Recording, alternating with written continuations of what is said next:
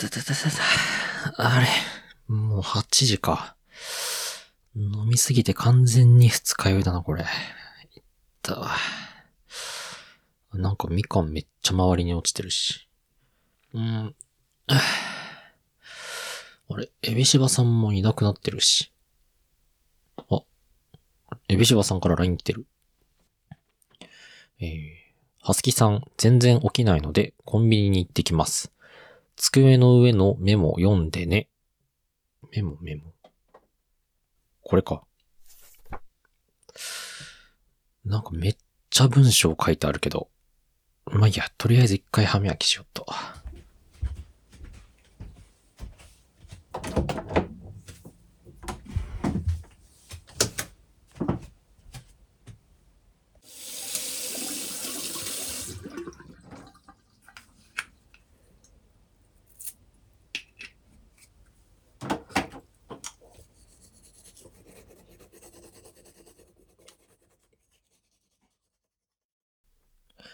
いっしゃった。よし。じゃあ、ちょっとこのメモを読んでみようかな。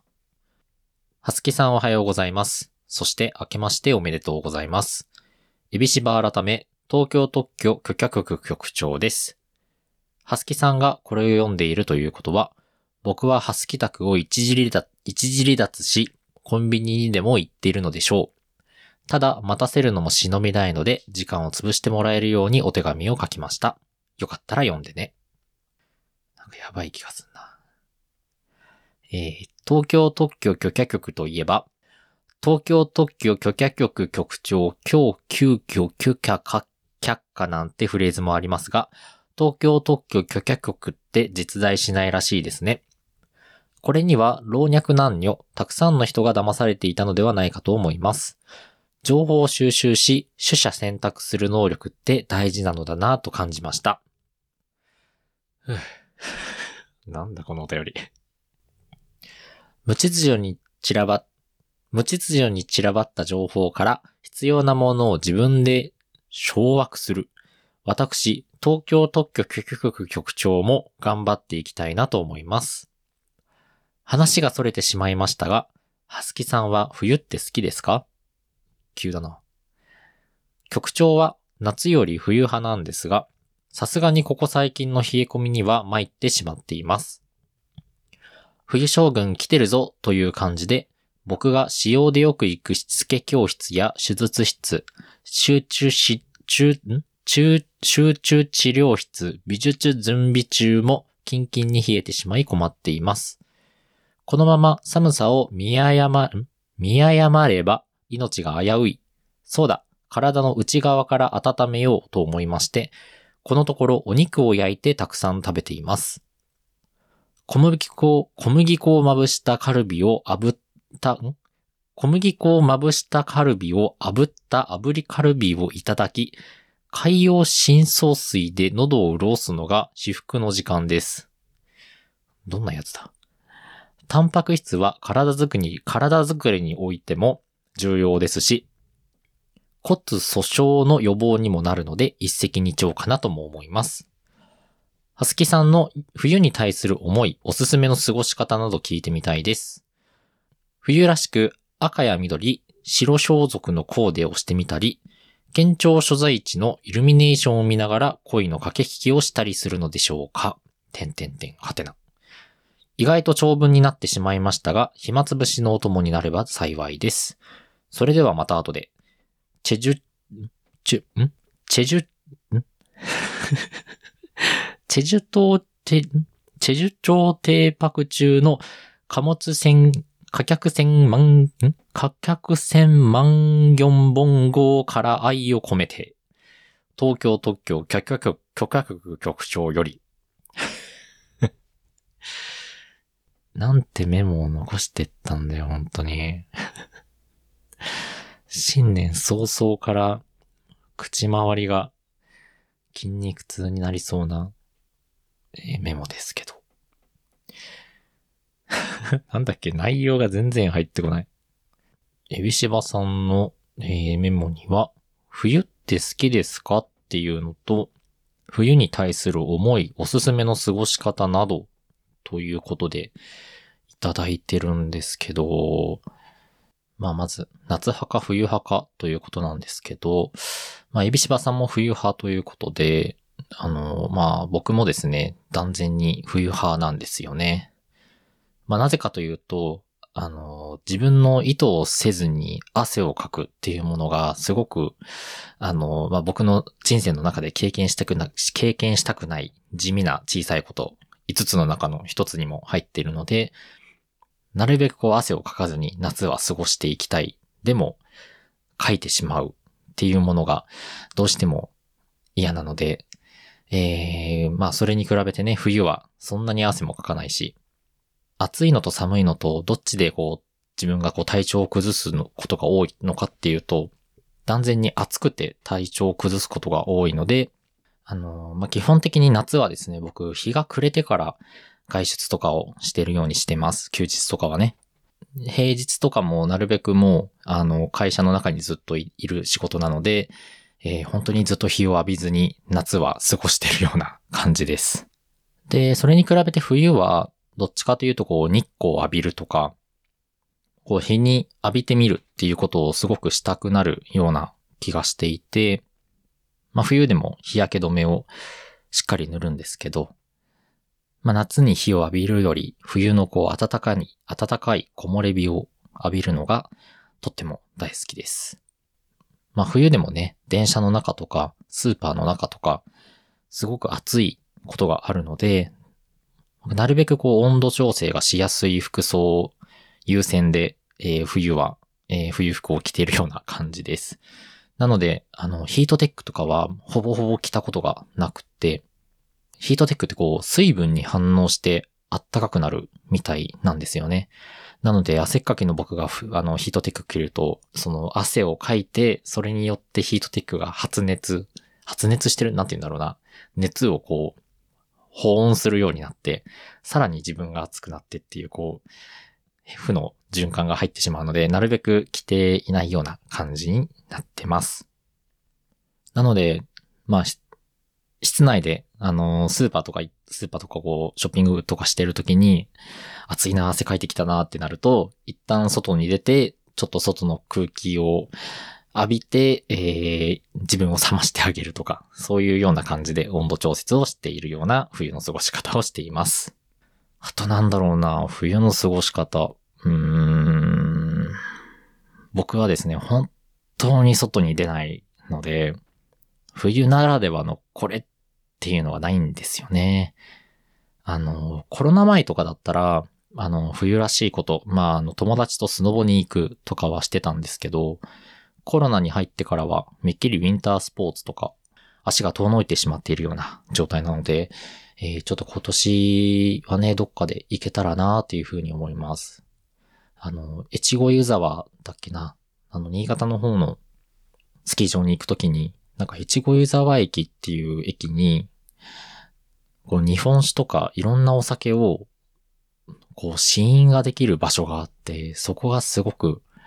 なんて言うんだろうな。めちゃめちゃすごい酒飲みとしては、もう、パラダイスみたいなところがあって、友達とたくさん飲みながら、えー、っと、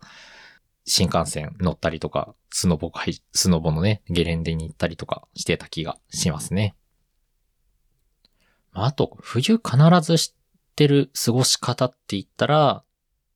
まあ、紅白を見るっていうのを毎年楽しみにしてたりはしています。えー、ヒガプンでもこれ話した回があったかどうかちょっとわかんないんですけど、あの、まあ、うちの家庭事情がですね、そんなに良くなかった方なんですが、あの、年末のね、大晦日だけは、こう、家族が一堂にこう、リビングに集まって、こう、紅白を見ながらご飯を食べて、こう、お酒を飲んだり、あの、まあ、美味しいものね、食べたりとかしてたので、なんかその、あったかい感じとか、平穏な感じっていうものが、すごく、あの当時のハスキーとしては、すごく居心地が良い空間だったっていうのもあって、なんかこう、毎年紅白は必ず家で見るっていう風にしています。なので、えっ、ー、と、まあ、基本的には、12月31日には、えー、予定を入れないようにして、えー、家でゆっくり、え紅白を見るために、いろんな準備をしたりとか、まあ、あの、友達をね、お家に招いたりとかして、なるべくこう家で過ごすようにしてますかね。いやーにしてもね、今回の紅白すごい良かったですよね。まあ毎年良かったなって言ってるような気がするけど、あの、パフュームがね、特にあの最新、いつもこう最新技術のすごいことをしてるイメージがあったんですけど、今年はもう、あの、そういったこう最先端技術、技術なので見せるとかじゃなくって、まあ、いつも通りのこうパフォーマンスで、こう紅白に臨んだっていうのも、個人的にはこう胸熱でしたね。まさかチョコレートディスコでこう、うるうるするなんて思わなかったので。まあ、あとはね、橋本環奈ちゃんの、あの、落ち着いた司会っぷり、すごかったたななんかいつも紅白、まあ、特にあの、女性の方のね、司会者が毎年こう変わると思うんですけど、こう朝ドラやっていた女優の方であったりとか、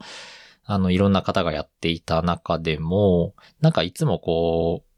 そのね、司会っぷりにこう、ヒヤヒヤする気が、ヒヤヒヤしながらそれをこう見届けてるような感じするんですけど、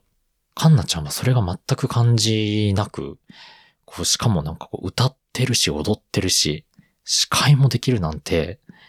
いや、なんか今後カンナちゃん、こう、司会の仕事とかね、増えそうだなーって思いながら、えー、見てました。あとはね、あの、K-POP の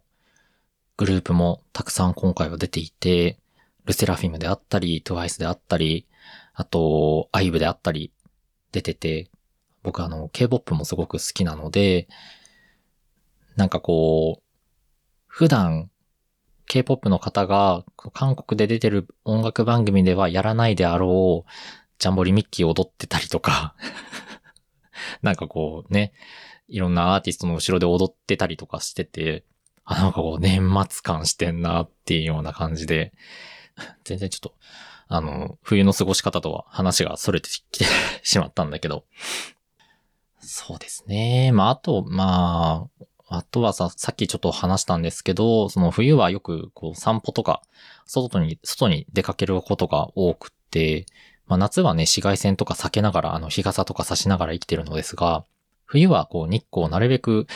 浴びたいなっていう気持ちになるので、まあ大体冬場だと徒歩30分40分ぐらいのところだったら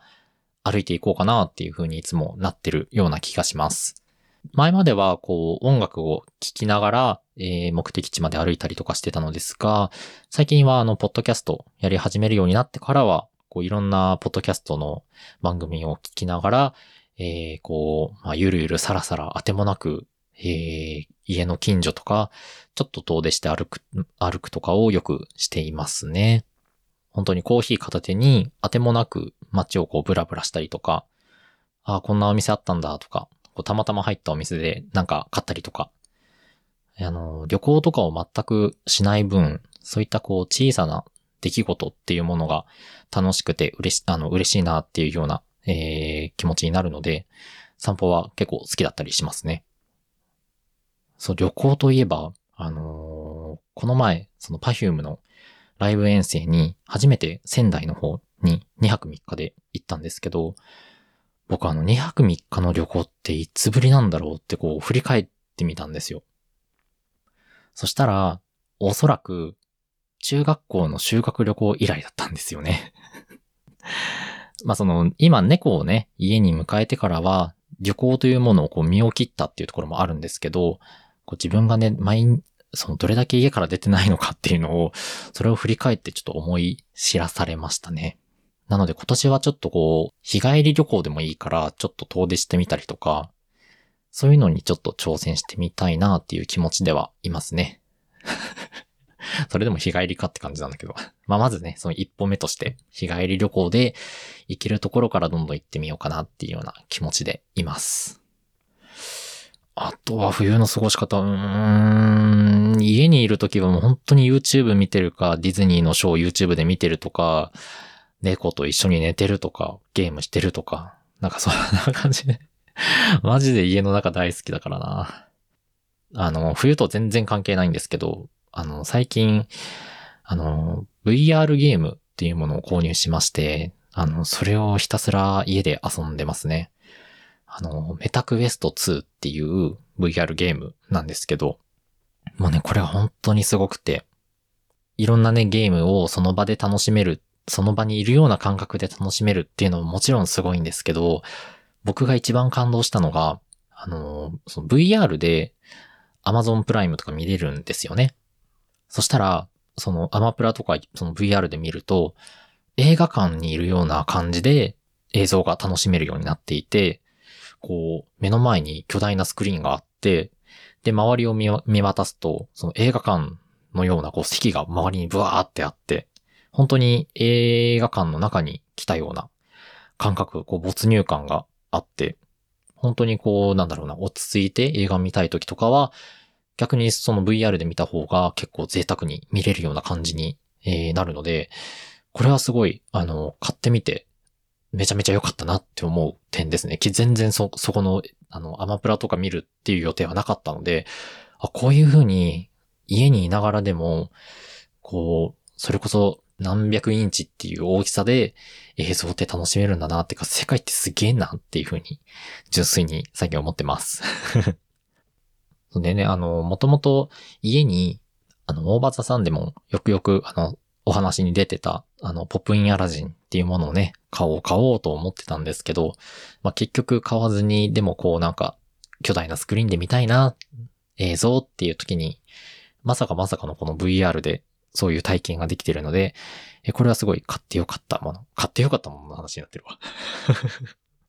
でもまあ冬はね、そんあのー、まあ寒いし、まあ寒さもあるし、まあインフルエンザとか、まあまだね、流行り病とか、あのー、まだ人数も増えてきてるので、